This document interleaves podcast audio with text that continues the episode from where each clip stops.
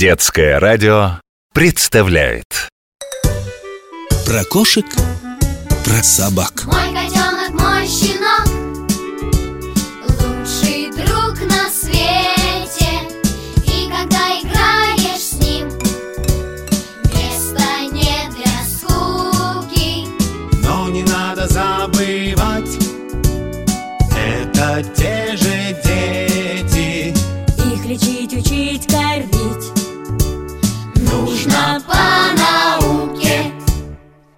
Привет, мой юный друг.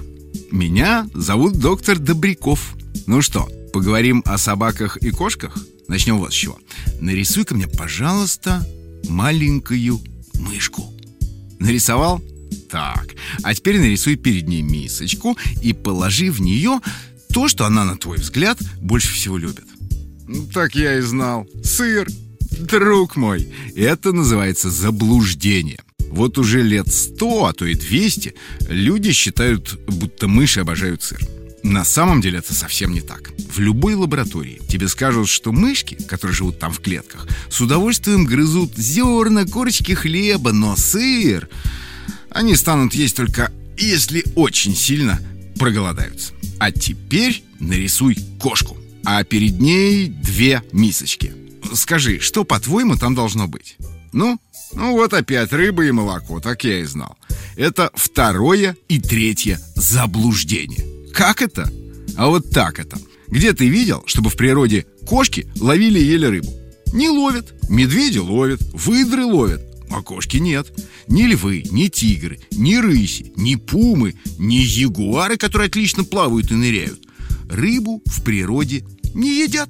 Ну, разве что если совсем нечего будет есть. А вот наши российские кошки еще лет 20 назад рыбу ели. Специальных кормов, как сегодня в пакетах и консервных банках, тогда еще не было. Поэтому кормили домашних питомцев чем придется.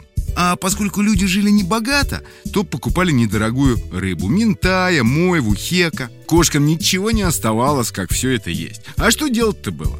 Ну, те, что потом бегали во двор, ловили птичек и мышек и восполняли нехватку полезных веществ, а домашние пленницы, которые не имели такой возможности, болели гораздо чаще и жили намного меньше.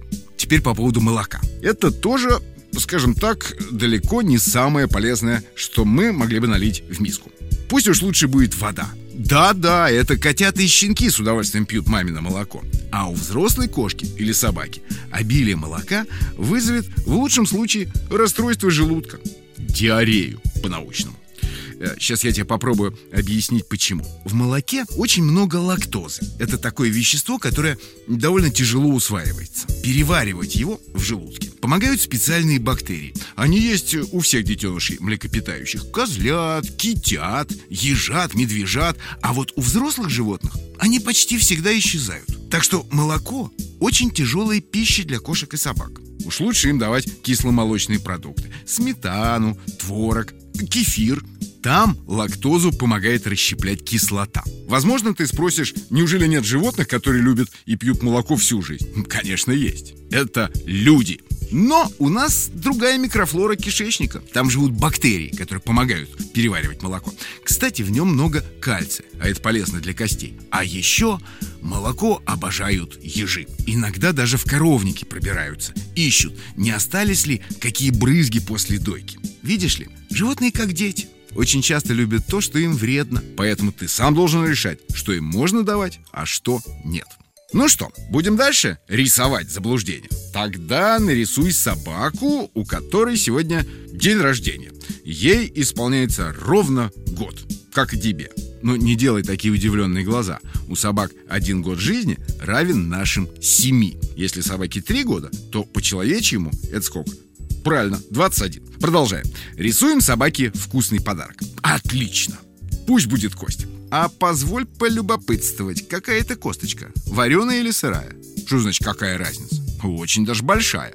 Догадываешься, какая разница между сырым яйцом и вареным вкрутую? Так и кость. Если она из бульона, то там белок уже свернулся. Да-да-да. В костях и мясе тоже белок, как и в яйце. Просто он немного в другой форме. Я не буду вдаваться в подробности. Как называются кислоты и ферменты в желудке собаки, но если она сгрызет сырую косточку, то ее осколки растворятся в собачьем желудке, как кусочки сахара в стакане горячего чая. А если кость вареная, то ее осколки не растворятся, а еще они могут поцарапать и даже проколоть острыми краями стенки желудка или кишечника. Особенно опасны вареные трубчатые кости птицы, курицы, утки, индюшки. Трубчатые – это круглые, как трубочки, кости. Когда животные грызут их, они расщепляются на осколки с острыми краями. Между прочим, в природе есть животные, которые костями могут питаться, как мы, хлебом. Вот убил лев антилопу, поел мясо и пошел спать. Прибежали гиены и стали доедать остатки. Шкуру, хрящи, кости. Потому что у них по-другому устроены челюсти и зубы. Они дробят такие крепкие кости, которые только молотком можно расколоть. А знаешь, для чего все это тебе рассказывал? Чтобы ты понял, как все непросто в собачьей и кошачьей кухне. Сколько там заблуждений и ошибочных мнений. Так что в следующий раз поговорим подробнее, чем и как кормить наших питомцев. Про кошек, про собак.